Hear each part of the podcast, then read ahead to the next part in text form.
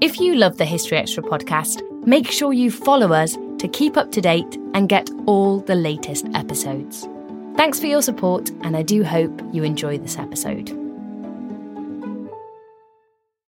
This episode is brought to you by Indeed. We're driven by the search for better, but when it comes to hiring, the best way to search for a candidate isn't to search at all. Don't search, match with Indeed. Use Indeed for scheduling, screening, and messaging so you can connect with candidates faster. And listeners of this show will get a $75 sponsored job credit to get your jobs more visibility at Indeed.com slash History Extra. Just go to Indeed.com slash History Extra right now and support our show by saying you heard about Indeed on this podcast. Terms and conditions apply. Need to hire? You need Indeed. This episode is brought to you by Visit Williamsburg. In Williamsburg, Virginia, there's never too much of a good thing. Whether you're a foodie, a golfer, a history buff, a shopaholic, an outdoor enthusiast, or a thrill seeker, you'll find what you came for here and more. So ask yourself, what is it you want? Discover Williamsburg and plan your trip at visitwilliamsburg.com. Hey, it's Ryan Reynolds, and I'm here with Keith, co star of my upcoming film, If, only in theaters, May 17th. Do you want to tell people the big news? All right, I'll do it. Sign up now and you'll get unlimited for $15 a month in six months of Paramount Plus Essential Plan on us. Mintmobile.com slash switch. Upfront payment of $45 equivalent to $15 per month. Unlimited over 40 gigabytes per month. Face lower speeds. Videos at 480p. Active Mint customers by 531.24 get six months of Paramount Plus Essential Plan. Auto renews after six months. Offer ends May 31st, 2024. Separate Paramount Plus registration required. Terms and conditions apply if rated PG.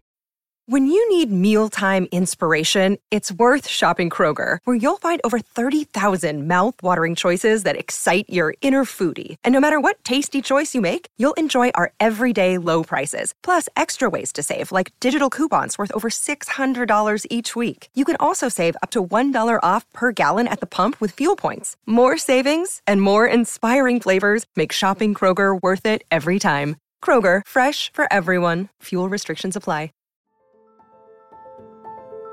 Welcome to the History Extra podcast. Fascinating historical conversations from BBC History Magazine and BBC History Revealed.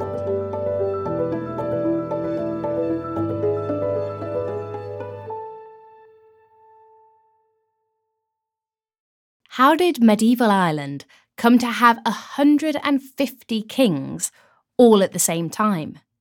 Who were the Gallowglass? And what can Brehon law tell us about the country in the Middle Ages? Speaking to Emily Briffett in this Everything You Wanted to Know episode, Professor Seán Duffy answers your top questions surrounding Irish life, language, and culture during the medieval period. Hi, Seán. Thank you so much for joining us on the History Extra podcast. Yeah, it's lovely to talk to you, Emily. Right, so we are talking today all about medieval Ireland and we're going to be answering lots of listener questions. So, my first question for you would be How is the medieval period actually defined in Ireland? Right, well, that is a big question, Emily. I mean, medieval Ireland, these things are artificial, as you can imagine. But we are talking probably about 1100 years of history. So, from the dawn of Irish history, which is in the 5th century, the early 5th century, all the way to the point when medieval sort of drifts into modern, which you could line up a hundred historians and ask them to identify the point at which medieval becomes modern, and every one of them would give you a different answer. But I mean, typically in an Irish context, it's much the same as in a British context because our Middle Ages and in particular England's Middle Ages are very closely intertwined when you get to the end of that period. So, probably the start of the Tudor age in England, that's when our Middle Ages begin to fizzle out. So, it's a long chunk of history and it's a long and complicated story. We, students of history, love turning points. And in English history, you have 1066, which is that sort of classic point, and everything afterwards seems to be different from what went before. And Ireland doesn't have a 1066, but it does have a thing called 1169. That's our version of 1066. So, as England was conquered by the Normans in 1066, Ireland was conquered by the descendants of those Normans At that stage, they had started calling themselves English in 1169, and so our history radically transformed after that. So, in other words, you can say, therefore, you have a story that goes from about 400 to 1169, and from 1169 to the Tudor Age. So that's that's it in a nutshell. And I think we're going to be very much talking about this timeline a little bit later on. But I've got a couple of other contextual questions, if you don't mind me asking first. So I was going to ask Was Ireland a unified country during the medieval period? Yeah, I mean, Ireland, it depends what a country is. It's very easy for Ireland to develop a sense of itself as a country because it is actually an island. I mean, it must be very difficult if you live in Central Europe in the Middle Ages to define yourself as a country. But when you live on an island, which was literally at the end of the world, I mean, the belief in the Middle Ages was that if you went to Ireland, and if you went to the west coast of Ireland and you got into a little boat in Galway Bay at first light and you started heading off, I mean, eventually, I mean, most people would probably have thought that you drop off the edge at some stage. There was nothing for the west. So it was very easy for the Irish, I think, to develop a sense of themselves as a nation in the Middle Ages. I mean, if you think back to even the word nation itself, it comes from the Latin word natio, which means birth. So if you live on an island and you haven't had many invasions, recorded invasions over the millennia, it is quite easy to get a sense of that everybody is related to everybody else. And everybody is therefore descended from a same common set of, of parents. And therefore you are related by birth, so you are a nation. So it's actually quite precocious in that sense. It's a very well documented country. And right from the very early stages in the Middle Ages, the Irish are talking about themselves as a single people and as a single nation. So it's a very homogenous society in that sense. So, yes, depending on what a country is, I would define early medieval Ireland as a country. Yes. What about regional identities? Were different regions perhaps distinct in sense of cultures or social or political factors? The modern Irish word for a province is the word cúige, and which is also the modern Irish word for a fifth. A fifth and a province are the same word because originally there was a sense in Ireland that this island had been divided into five different parts. So each of them was a cúige, a fifth, and a province. And each of those provinces had its own king over it. And even within the provinces, there were lesser ranks of kings, because kings were a vital component of society. And so, therefore, there were these regional differences in the island between the different provinces and, you know, regular enough warfare between them all. But at the end of it, there was still a sense of unity amongst them. There was a quite an early sense that above all the different ranks of provincial kings, there was a national king, a high king, if you like, of the entire island. So, yes, there was political rivalries and political divisions, but quite this sort of precocious sense of national identity that I was referring to. Okay, with that in mind, how was society structured? You talked about kings and their big kings above kings almost, per se. Yeah, I mean, early medieval Irish society, it's a very hierarchical place. It's a relatively rigid society. At the top of that society, there are the nobility, the royalty, and the people who are on a par with royalty, the, the you know the top churchmen and the top members of the literati, the learned classes, and so on. People who were regarded as, in some ways, almost sacred. There's quite a large class of those. I mean, at any one time, in the early Middle Ages, anyway, in Ireland, there were probably, I would think, 150 men calling themselves king so, needless to say, if you can imagine the island of Ireland, a tiny dot in the Atlantic Ocean, if there are 150 kingdoms in that, they're very small, very local kingdoms. And at the bottom of that society, then conversely, there's a quite a large category also of people who would we would regard as slaves. It was a fixed component of society, the enslaved. I mean, one of the most famous people from early medieval Ireland is, of course, St. Patrick who was brought to Ireland as a slave. So slavery was certainly allowed for under law in the early Middle Ages, as it was, to be honest, in most of Europe. And in between them, then you, you have the kind of the rest of us. You know, you have the commoner class, I suppose, the different grades amongst that, the largest component. So it's quite rigid. You have those three categories. There's a certain amount of movement between them. But you've got royalty, commoners, and slaves. That would be the three categories of person that I would identify. While we're talking about it, we've actually had a question from Mike Metcalf on Facebook. He's asked us could you tell us a little bit more about slavery in Ireland? Yes, slavery is a strict component of society. There's a body of law that survives from early medieval Ireland called the Brehon laws. They date from around the year 700, 750, that period. They seem to as a large collection of secular law of our society. And that was at a time when we didn't have a currency like most countries. We didn't have coins that we exchanged. So, you know, you had to have a different system for assessing the value of things. And the system that was used, one of the things that most frequently listed was a female slave, a unit called a cumal, C U M A L. That's a female slave. And so that was a unit of currency, I suppose, at the time, which would indicate, I think, that it was a very common phenomenon. I was saying earlier that St. Patrick himself arrived into Ireland as a slave in the 5th century before securing his freedom. So people could be brought into slavery as a result of warfare or being captured in a raid, that kind of thing. But equally, there must have been a very large segment of society of people who were born into slavery and lived their lives in slavery. But inevitably, you hear very little about them. I mean, uh, needless to say, you don't hear their side of the story. But St. Patrick is a very unique individual. There can't be many places in the early Middle Ages in Europe where there is an individual who had been a slave who writes his life story. But most of what we know about St. Patrick it comes from his own writings. He's left us two books, and in them he describes, you know, a relatively small extent, the details of it. But he does describe his own life in Ireland as a slave. And it's actually one of the things that, I mean, Ireland was no different from anywhere else in Europe at the time. People did practice slavery.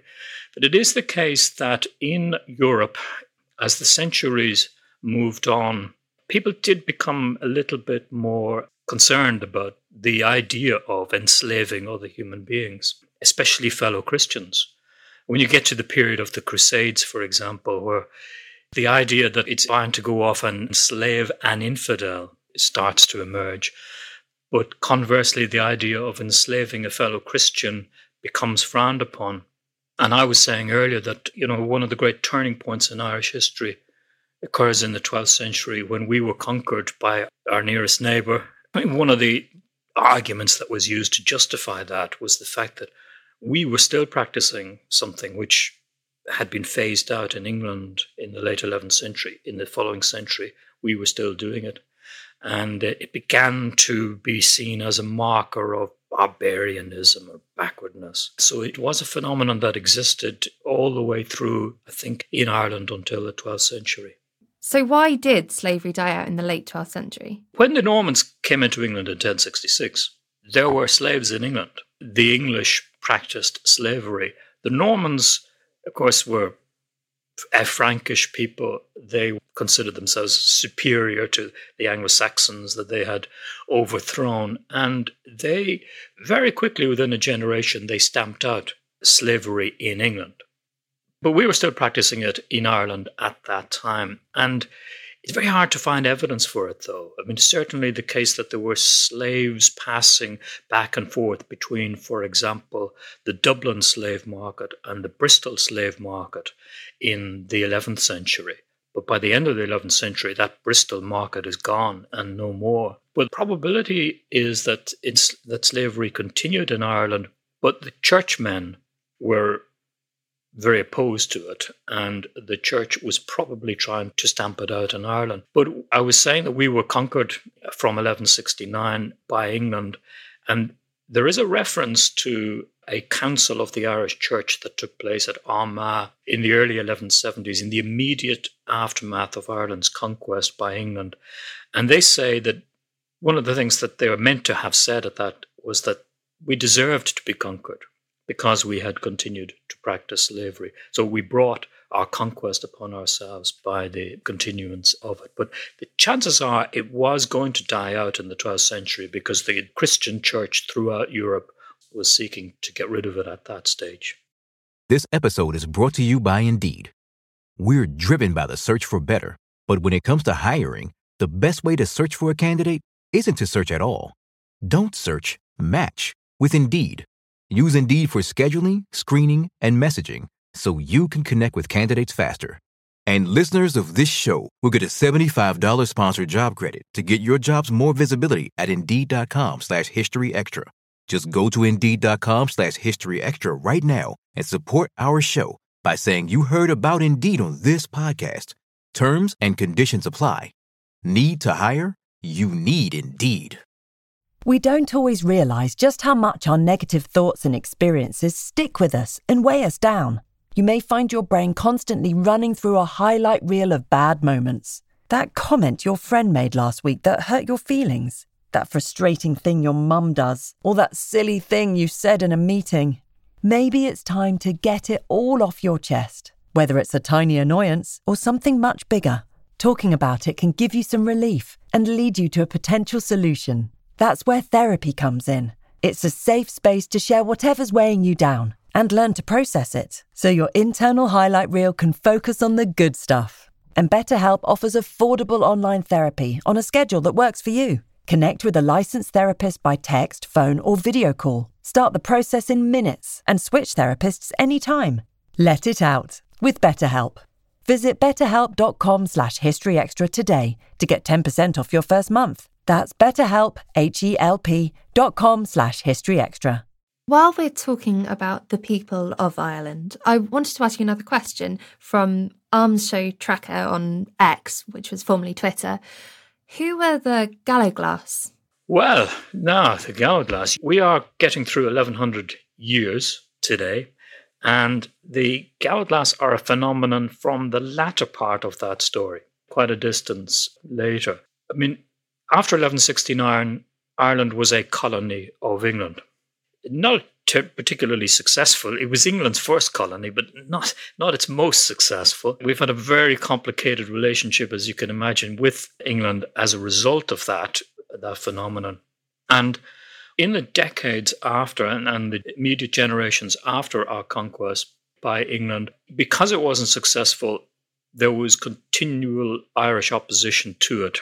And inevitably, that was a military objection to what the English were trying to achieve in Ireland. So the Irish looked around for allies to support them and to try and stiffen up their armies because we were very poorly armed by comparison with your mental image of a Norman knight coming to Ireland and their sophisticated weaponry and sophisticated tactics and armor and so on. The Irish had nothing to compare with that. So one of the places that they found help, they found military resources to help them in their wars against the English, was in the Hebrides of the west coast of Scotland, those islands.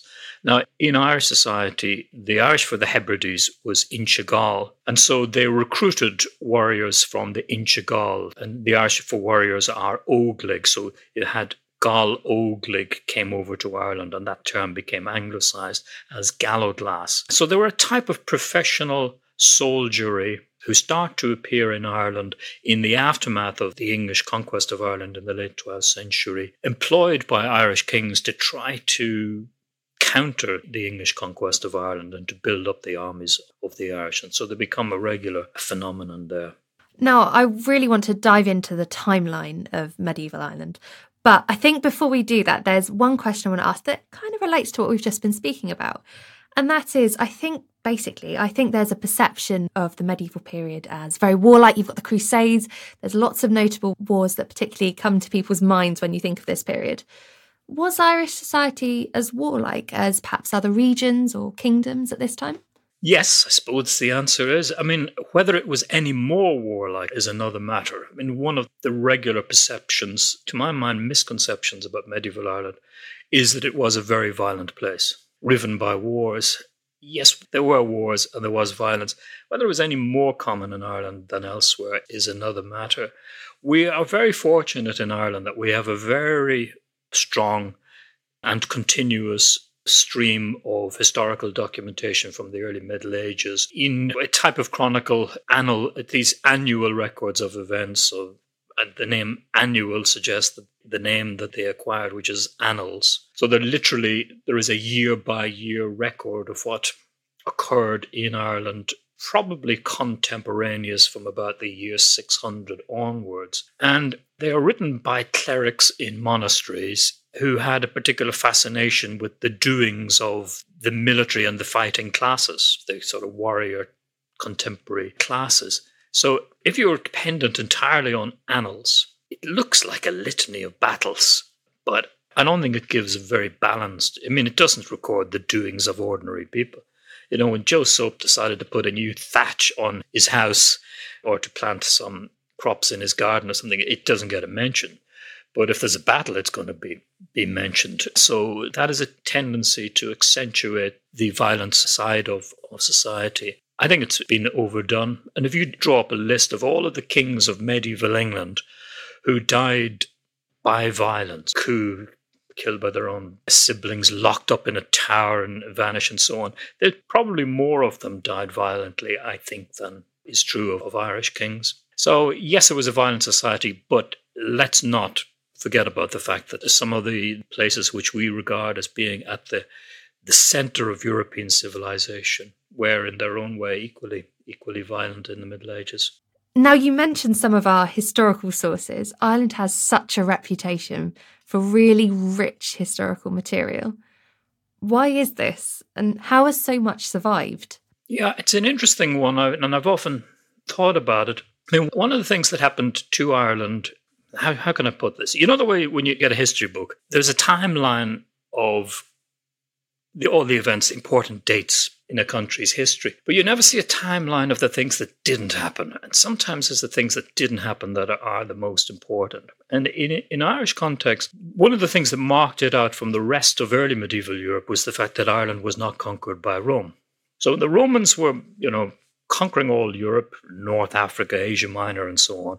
They never got around to Ireland. They conquered most of Britain, but not Ireland. That's not that they couldn't, it's that they didn't. They didn't get around to it. But did mean that we were outside the European mainstream, I think, for the early centuries of the Common Era. But in the fifth century, something happened in Ireland which has still gone relatively unexplained because we can never recover how it happened, and it was a graduate process. But the Irish converted to Christianity voluntarily in the fifth century. Most countries around the world became Christian at the point of a sword through the ages, but the Irish seem to have chosen to become Christians. So, in doing so, they were adopting the religion of Rome, the religion of the Roman Empire. So, suddenly they became Christian overnight. The language of Christianity was the Latin language. Now, if you lived in France in the early Middle Ages, you know, Gaul in the early Middle Ages, or you lived in what is now Spain in the early Middle Ages, or Italy, the language that you were speaking anyway was a version of Latin, you know, sort of vulgar Latin. But when the Irish embraced Christianity, they had to become experts in Latin overnight. So they had to establish not just churches, but schools, so that the clergy could learn Latin, so they could read the Bible and say Mass and so forth. So the Irish did acquire over the course of the 5th and the, the 6th centuries AD quite a proficiency in Latin scholarship. And as a result of that, they began to write very extensively in Latin. And we still have many of those remains uh, ever since. The other thing that they did, though, as well, which we again sometimes forget about, is that the Irish presumably had a very rich oral tradition before they embraced Christianity, but none of that has survived because they were an entirely illiterate people. But when they acquired Latin, they acquired an alphabet. And so they began to, however it's done, transliterate their language to the sounds of Latin and began to write in the vernacular. So we have from early medieval Ireland a very extensive corpus of vernacular literature, which tend not to get in the European mainstream, where most people wrote just in Latin or in the East in just in Greek. So, in that way, they were exceptional. And that body of material in both Latin and vernacular is incredibly rich. And, you know, it's one of the reasons why that period of Ireland's history is regarded as its golden age.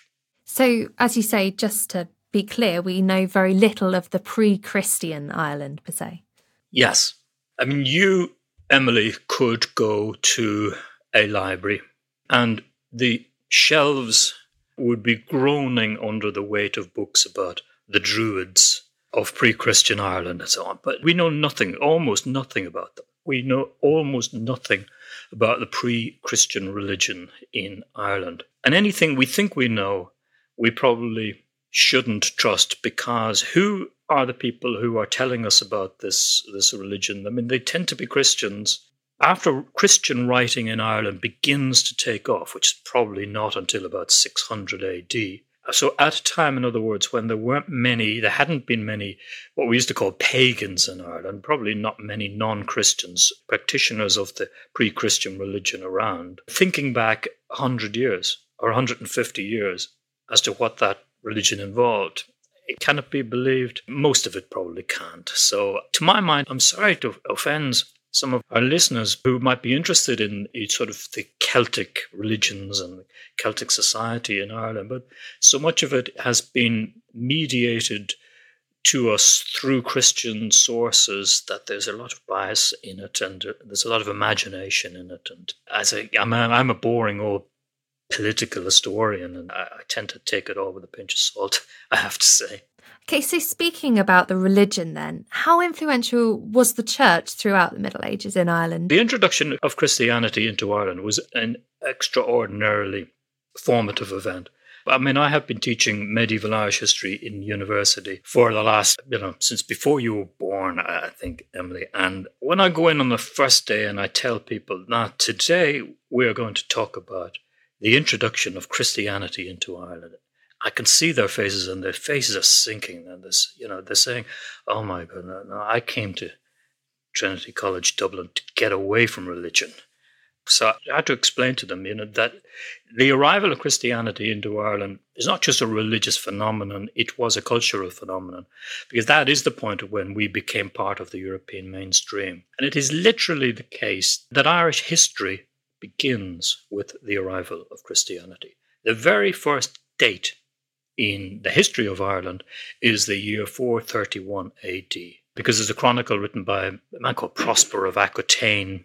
And in that chronicle, he explains that he was in Rome in 431, and he tells us that the then Pope, Pope Celestine, sent a man called Palladius to Ireland to be the first bishop to the Irish who believe in Christ. And so we literally have a date, an event that we can attach a date to in Irish history. So that is how pivotal or important the arrival of Christianity into the country is. And so Ireland's story is interwoven with that relationship with Rome. You know, the Irish in 431 became the first people in the Latin West to be the recipients of a papal mission. And that connection is very strong between the two ever since after that. So Christianity is central to Irish life. But again, it doesn't do to be you know, we always have to remember in history about the sources that we're using, where we are getting our information from. And in the early Middle Ages, almost without exception everywhere, the people doing the writing are clerics. So, you know, if the only people telling you about religion are the religious, you may be, you know, you, obviously you're being, to an extent, their importance is being exaggerated to an extent because they make it seem as if they are at the center of everything. When even though it may have been the case that for for large numbers of people, it was you know something you worried about at the point of death, but not necessarily your every waking moment. But it was a crucially important thing because the fact is, as historians, we are a you know prisoner of our sources. We are dependent on them. If we were dependent on the writings of non-religious writers for the history of Europe in the earlier Middle Ages, we'd have nothing. It would be virtually silent. So we've got to, you know, make the most of it and see what what it can tell us. But try always to use our own common sense in reading between the lines. To give examples, what would you say are some of our major sources for this period? Well, I mentioned that these things called annals that are incredibly rich from early medieval Ireland, and they are, to begin with, at least they're in Latin and then increasingly in the vernacular. So it is an extraordinary thing to be able to say, pick a year, any year in Ireland from the year, say, 600 to 1600, pick any year in that, and you will get in our annals a list of all of the important things that happened in that year. Now, I say all the important things, all the things that the contemporary clerical writers thought were important. But very good on, besides sort of religious things and battles, deaths of important people, very good as well nowadays for things that we are interested in, like climate. You know, because these are recording, you know, storms and good harvests and bad harvests, rain and cold weather and droughts and all the rest of it. So they're fantastic for that kind of thing.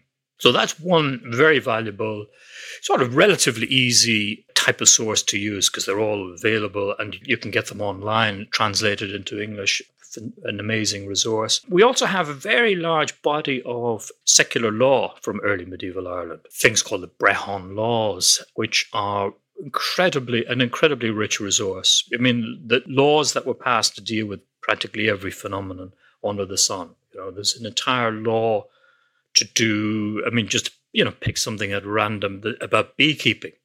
You know, what are the rules that apply? If I have a hive of bees and my bees go into your garden and, and start, you know, taking the nectar from your plants, I owe you compensation for doing that, obviously, because that's that's an appalling offence. And so there's a law that deals with that. There's a law to deal with my dog you know, what happens if you kill my dog? Presumably the dog is being used to herd my sheep or whatever. So uh, the compensation that's due to me if you kill my dog, there's a law about cats. It's a massive collection of material. It was edited without a translation, unfortunately, about 10, 15 years ago, and it, I think it's in five or six massive volumes.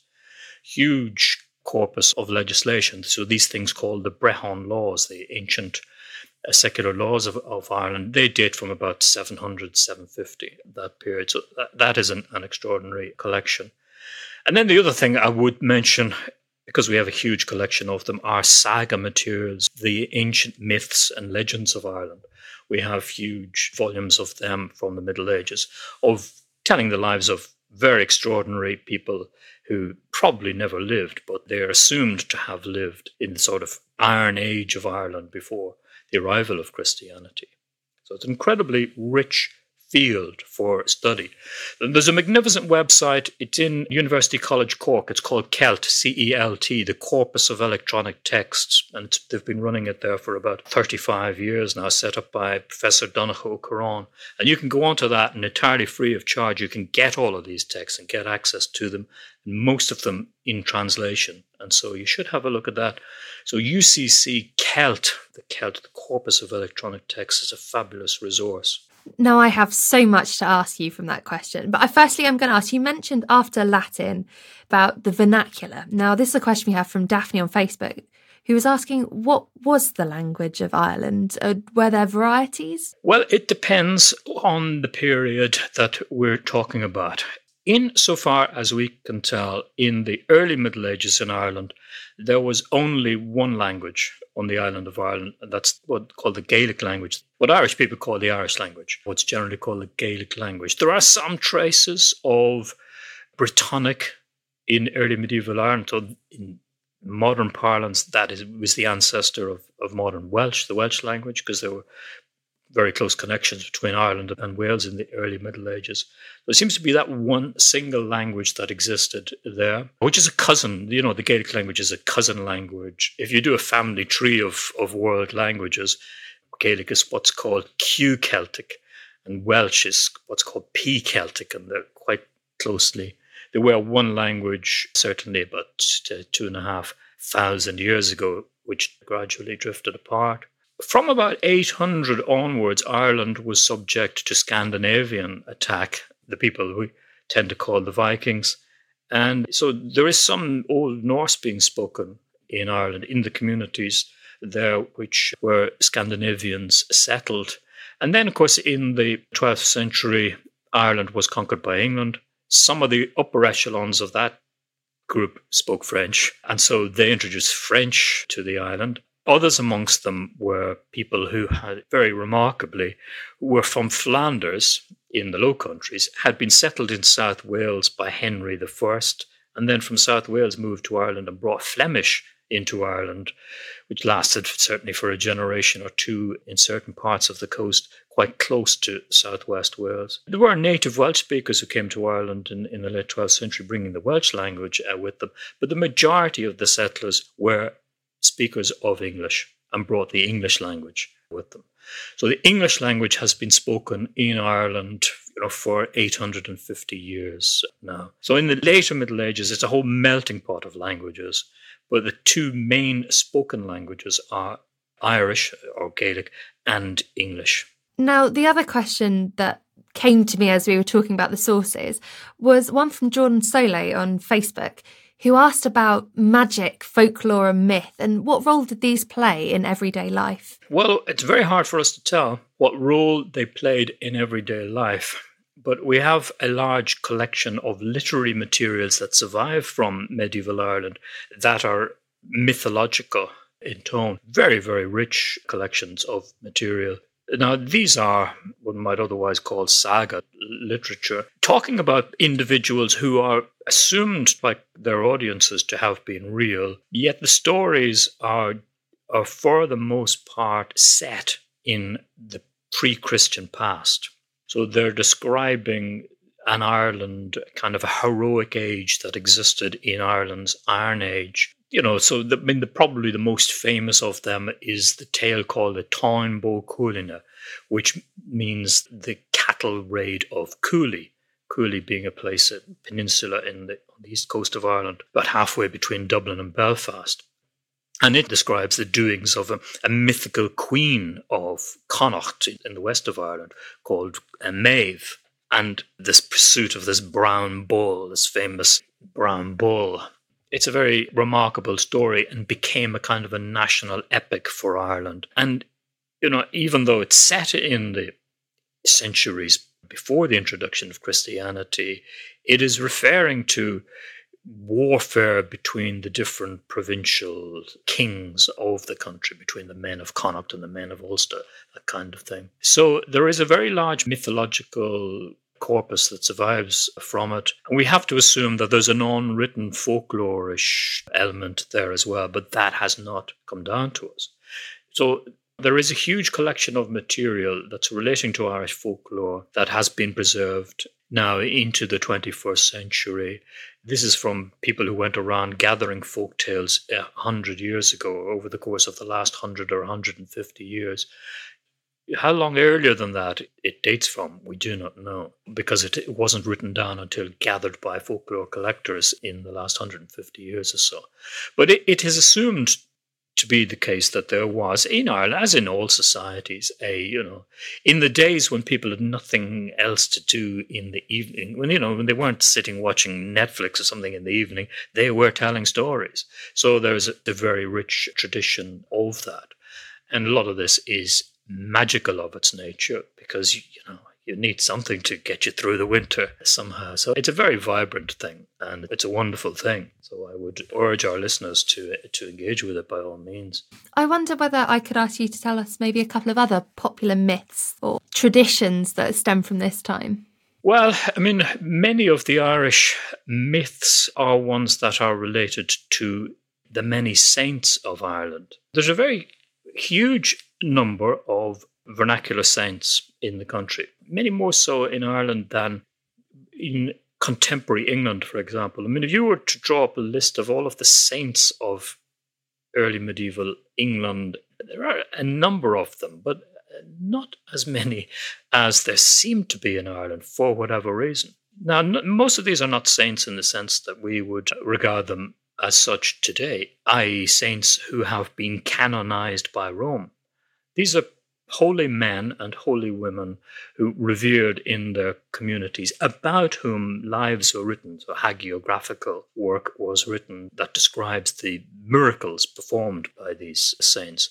So, one of the other bodies of literature that is very extensive from early medieval Ireland are saints' lives. There's a huge corpus uh, of them. And it's not just about people like St. Patrick, but various lives of St. Bridget, for instance, who was the patroness of, of Ireland, the sort of female equivalent of the Apostle of Ireland, St. Patrick, and lots of other saints around the country. There's a huge corpus of collections about them, and many of the materials are of a folklorish nature because they're describing the cures that the, the saint would provide for various diseases, the way in which if you suffer from X or Y or Z, the saint to pray to for that is Saint A or B or C because they have the cure for it. And that kind of devotion continues in Ireland on, on to present day. People will go to the shrine of a particular saint, even in the 21st century, because that saint is known to be able to cure you from some ailment, either a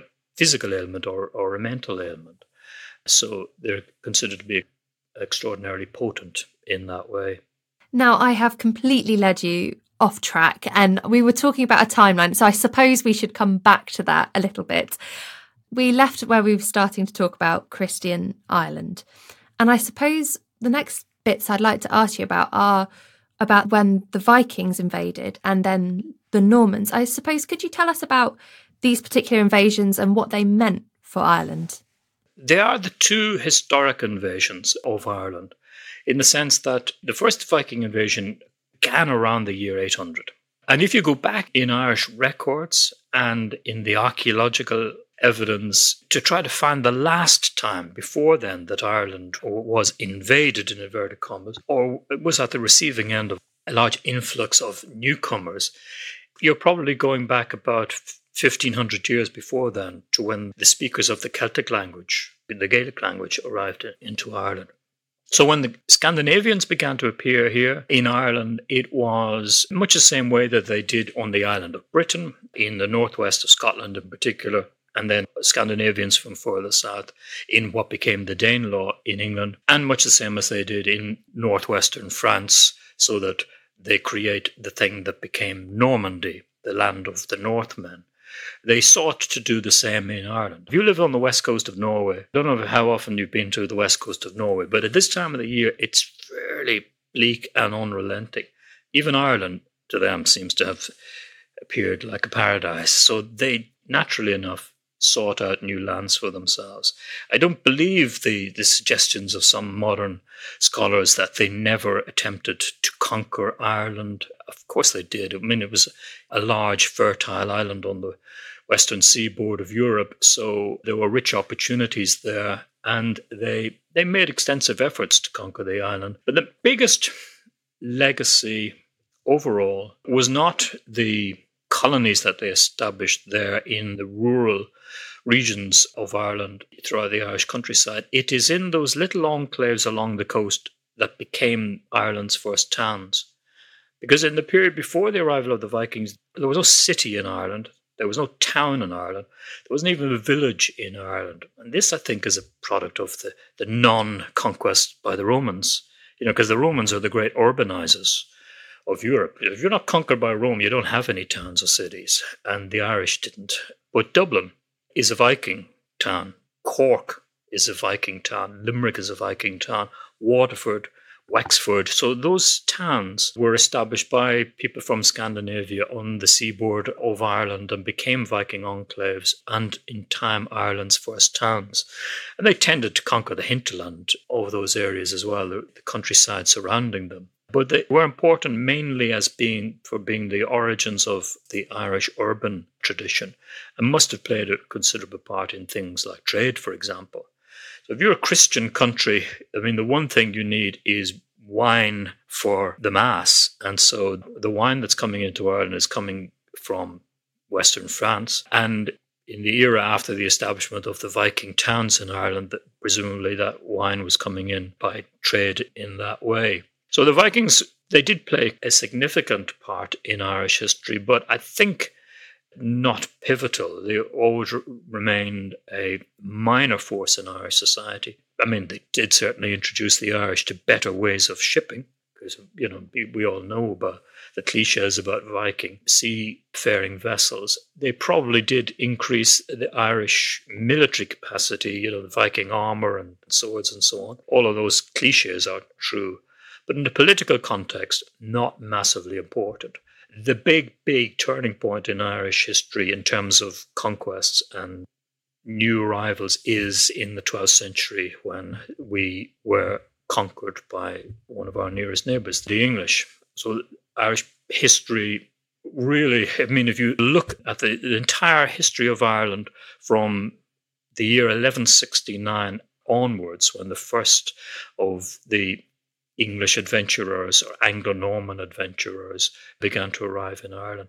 The entire dynamic of Irish history since then has been supplied from that event. I mean, you know, it is the reason why there is a thing called the United Kingdom of Great Britain and Northern Ireland. I mean, until 100 years ago, it was the United Kingdom of Great Britain and Ireland, because that constitutional connection, if you like, with our neighbouring island was established at that point. So it's a massively transformative thing in Irish history, and the whole dynamic of Ireland ever since has been supplied by that. So, what was the cause of it? And could you tell us a little bit about what was the Lordship of Ireland? The causes of England's conquest of Ireland are, in one sense, they're local, and in another sense, they are national. I mean, they're local to the extent that one of these many Irish provincial kings I mentioned earlier, when he got into a bit of trouble in Ireland, went to England and recruited assistance from England, which culminated in a, conquest of Ireland by England. But they are national and international in a, a broader sense because in the contemporary King of England, Henry II, very significant a man, a man who you know held as much land in France as he did in Britain, was a very imperialistic individual. And when the opportunity came to him to add Ireland to the many other colonies he was busy assembling at that point, he did not turn down that opportunity. And it was quite a significant thing. I mean, Henry II was the King of England from 1154 until 1189. Quite a domineering individual and with a lot of fingers in a lot of different pies. It's very noticeable the extent to which the when he dies in 1189 and the chroniclers are recording his great achievements. I mean, one of the things that they, almost without exception, they all tell us is that he conquered Ireland, which they then say even the Romans never managed to do. So this is how great a king Henry II is. So, I mean, from that point on, he is the man who established a constitutional link, if you like, to use modern parlance, between Ireland and England, that link between the two, which has existed in one form or another ever since. So the mid 12th century is a you know is a real turning point in terms of the relations between England and Ireland through the centuries. Emma Hines on Facebook has asked a little bit about this, and she's asked about Gerald of Wales's attitude towards the Irish, and perhaps what this can tell us about perceptions of the Irish at this time. Yes, I mean, Gerald of Wales, Giraldus Cambrensis, is a really extraordinary man. I mean, he was sort of half Welsh, half Norman, came from South Wales, and his family were involved in the early stages of the English arrival into Ireland because the Irish king who triggered that invasion, he was a man called Diarmuid MacMurrough, who was the king of Leinster, which is a province in south of Dublin, from Dublin southwards in the southeast corner of Ireland. Necessarily, when he was looking to Britain for assistance, the part of Britain closest to him was Wales and the southwest of England. So he went to Wales and he many of the people that he recruited to help him to recover his kingdom when he'd been expelled from it in Ireland were Normans who had settled in Wales and mixed in with the Wales. So they're sometimes referred to as Cambro Normans, so from Cambria, the Latin for Wales. And some of them, many of them, were close relatives of Gerald of Wales, Giraldus Cambrensis. And when Henry II came to Ireland and conquered it, claimed that he was Ireland's lord, he had to provide an inheritance for his all of his children. And the youngest, his youngest and said to have been his favorite, was the future King John. And so he decided that he would set John up as King of Ireland. And in 1185, he sent him off to Ireland with the intention that he stay there and be king of this new country. And he sent Gerald of Wales with him to write up the glorious story of the English conquest of Ireland. So Giraldus Cambrensis is actually the man who, I suppose, in an Irish context, is more important than in any other context. He wrote the first two books that were ever written about Ireland. You fill the largest library in the world with, seems to me, with books on the subject of Ireland nowadays, but none existed until Gerald of Wales, and he wrote two of them. One is an actual political history, if you like, of that conquest, of Henry II coming to conquer the island and so on, and of his own relatives, the great actions of them in it. But the other one is a book which is called the Topographia Hiberniae. It's a kind of an anthropological work that's describing what the island looks like and about the flora and the fauna of it, but also describing the Irish people and what, what they're like. Gerald was a churchman who was very heavily involved in efforts to reform the church and weed out what were considered to be bad practices or things that were inconsistent with contemporary church policy in the late uh, 12th century. So in this book, he cast the Irish in a very bad light and described them as being barbarians, not much more than savages, completely uncivilized. But he did have an agenda. I mean, his brother was one of the early conquerors of Ireland, and many of the generation of conquerors were his kinsmen. So, I mean, his agenda was basically to say that what they did in Ireland, because there were a lot of contemporaries who objected to the English conquest of Ireland.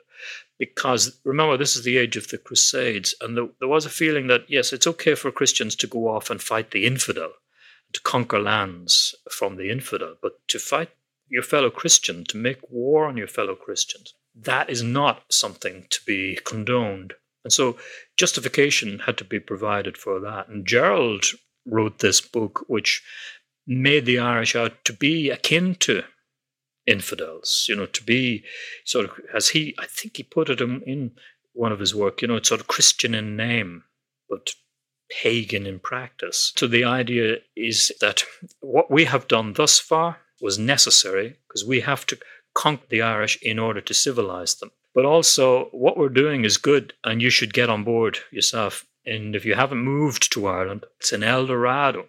Get over there, and you will find a good life to be had. So there's that kind of very ingrained agenda in what he's doing. So, on the one hand, it's an extraordinarily interesting book, this book, The Topographia Hiberniae. On the other hand, it's propaganda designed to justify the conquest of Ireland by its neighbour. To take a look at the other side, then, what was the experience of the average Irish person at this time? Well, I mean, the, the experience of the Irish was inevitably expropriation and conquest. I mean, when the English came into Ireland in the later 12th century, it was to conquer lands.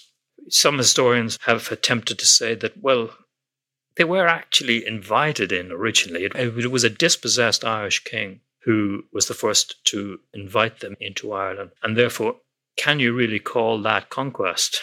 Well, I mean, Gerald, I mentioned Gerald's book, Topographia Hibernia. His other book was called Expugnatio Hibernica. Expugnatio means conquest. So they were coming to Ireland to conquer it. And if you were the Irish, you know, you were a victim of conquest. Now, it's probably the case that if you were what you know what we would call an ordinary person in the Middle Ages, what is an ordinary person? An ordinary person is probably a tenant on a farm, you know, somebody who spends their life attuned to nature, you know, sowing in the spring and harvesting in the autumn and so on. And, you know, you could argue well, does it matter if your boss, you know, if the Lord over you is an Irishman or is one of these new English arrivals into the country? Does that matter? I, you know, so I suppose it is the case that that it might not necessarily have mattered massively to the bulk of the population, but to you know the the lords of Ireland were pushed aside to make room for the lords of England. So there was a massive dispossession of them from their previous position of authority. And it is the case, I think, ultimately that, you know, we are all subject to the law in one form or another. Prior to the Anglo Norman conquest of Ireland, the Irish had had their own law, this Brehon law system that I referred to earlier when the English came into Ireland, they brought the English common law into Ireland. And the Irish were, for the most part, insofar as, as we can tell, throughout the rest of the Middle Ages, beyond the law. You know, were not amenable to the law. That law did not extend to them. So that meant that there were probably some, there was probably a grey area to begin with, but ultimately there developed in Ireland quite a hard divide between the newcomers into the island and the indigenous population who had been there, and the latter were undoubtedly discriminated against. And the law that was established in the country was a law for the English settlers, not for the native Irish, which is what led to the gradual erosion of confidence on the part of the Irish in the new English dispensation, and ultimately to Irish unwillingness to accept English lordship you were asking me, Emily, about this idea of the lordship of Ireland in this period. And it stems from the fact that when Ireland had been conquered by the English, Henry II gave Ireland to his son John. And his intention had been that John would become king. But John proved himself such a king of Ireland. He was Henry's fifth son. Henry had hoped that he would become the ruler of a separate kingdom of Ireland because Ireland had always had its own native king. But John was such a disaster in Ireland that he was never crowned King of Ireland, even though a crown arrived from Rome so that he could be crowned in Ireland. It never happened. And he was only ever, therefore, Lord of Ireland. And it wasn't until Henry VIII, in 1541, Henry VIII had himself proclaimed King of Ireland. So, for the period from the Anglo Norman arrival of Henry II into Ireland in 1171 until 1541, so you know, 400 odd years, Ireland just was the lordship of Ireland. So, there's a famous book, wonderful book written on the subject, which is called The Lordship of Ireland in the Middle Ages. I remember when I was a kid seeing this, wondering what on earth is the Lordship of Ireland. Basically, it's a book that would have been called the Kingdom of Ireland if John had ever been made king and his heirs and descendants. But Ireland ceased to be a kingdom under English rule until, for religious reasons as much as political, under Henry VIII, it was eventually erected again into a kingdom in the 16th century. So, Seán, as a final question to you, what would you like listeners to take away from this episode? Well, now, Emily, that's a big question. I mean, we have been covering 1100 years or so of Irish history. So it's a complex subject, needless to say. Obviously, the thing I'd like people to, uh, to take away is the fact that they've got to learn more about it. It's an incredibly rich and exciting subject, but also a very complicated subject. And the thing that I always I tell my students about most is that my students come to university to study modern Ireland, and they think they can find the answers to modern Ireland in modern Ireland. But you can't. If you're interested in the central dynamic of Irish history, has been supplied by our relationship with our neighbouring island over the millennia. You know, it's not just England, it's our relationship with Scotland. I mean, the Irish, feel, we feel we are practically Scots. We feel a very close bond to the Scots for ancestral reasons. That the origins of that go back uh, through the centuries. We have a very close connection with Wales through the millennia as well. It is probably the case that the Gaelic language came to us from what is now Wales, you know, two and a half millennia ago. But most importantly of all, I suppose, you know, the fact of that peculiar little 21st century phenomenon anomaly, the United Kingdom of Great Britain and Northern Ireland. You cannot understand that. You cannot understand what makes these kingdoms and the countries making up this archipelago unless you go back into the Middle Ages. You won't find all the answers there, but you'll have a better understanding of it. You know, you cannot understand the 21st century without the 20th, and you cannot make sense of the 20th without the 19th. So use your head. I mean, the 19th needs the 18th, and it's it's going to take you back to the Middle Ages. So I started out like most people, a student interested in modern history, and then I discovered that none of the answers were available unless I went back to the Middle Ages. So that's my message to our listeners. Get back. If you can understand the Middle Ages, you will understand the modern because these are the foundations of our modern world. That was Seán Duffy, Professor of Medieval Irish History at Trinity College Dublin. Thanks for listening to the History Extra podcast. This podcast was produced by Daniel Kramer Arden.